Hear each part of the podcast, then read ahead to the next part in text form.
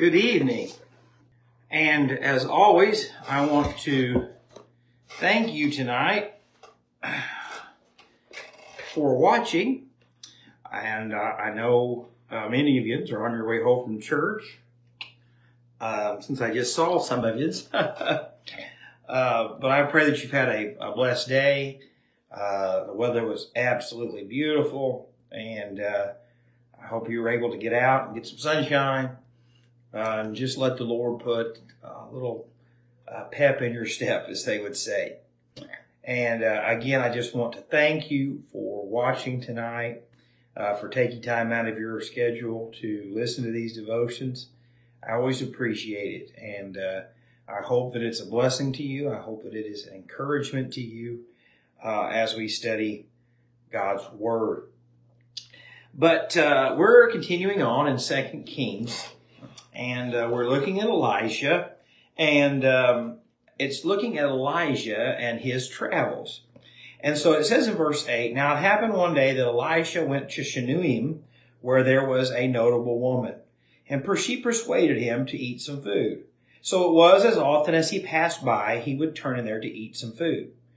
And so Elisha is doing ministry, and there is a woman who loves God, and she offers Elisha a meal, uh, a way to help take care of him and provide for him and be a blessing to him.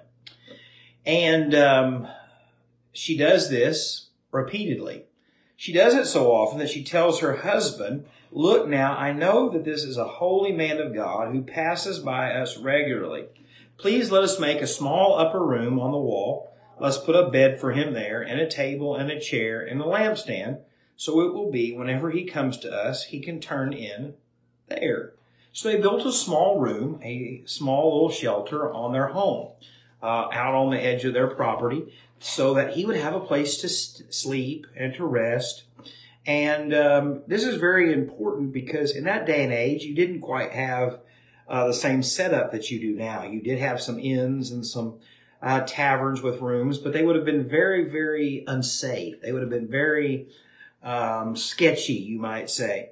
And this woman understands that this man of God is in need, and they give him a home that he can rest, that he can pray, that he can study, uh, that he can just be who God uh, wants him to be. And so they feed him, they put him up in a place to live, uh, and uh, it's just a real blessing. And Elisha takes advantage of this, and uh, and so, because of this, Elisha asks, What can I do for her?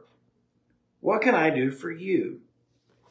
And this is not one of those times where I do something to get something from you. But this is one of those times where being obedient to God and being kind and um, taking care of God's people puts you in a position where God can bless. Now, I do not believe the television preacher that says if you give $1,000, you have to get this.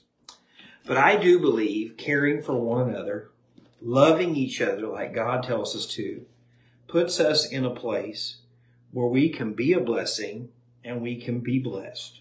And so this woman takes care of this prophet's needs, uh, a place to stay, a place to eat. She just blesses him. And uh, it's just a wonderful picture. And because of that, Elisha says, What can I do for you? You see, friends, if you and I do things based on what we can get in return, we're not really loving God.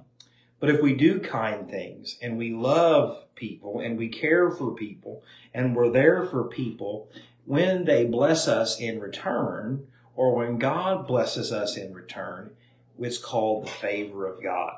And so she says, I dwell among my own people.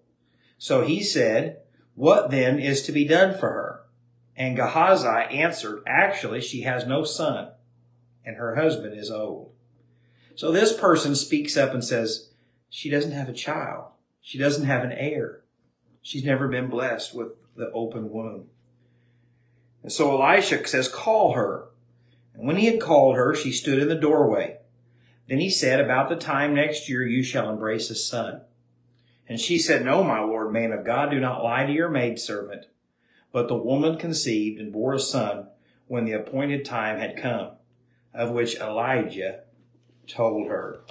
And so I think this is very important because so many times God has a purpose and a plan to bless us. God has a purpose and a plan to work in our life, to work in our marriage, to, to work in a powerful and mighty and even miraculous way. But He waits for us to be where we're supposed to be.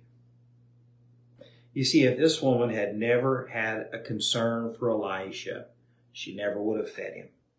If she didn't have a love and concern for Elisha, she never would have built him a small home or room to live in when he was there. But yet, because she loved God and she loved the man of God and she loved the things of God, it led her to a place where Elisha says, What is it that she needs?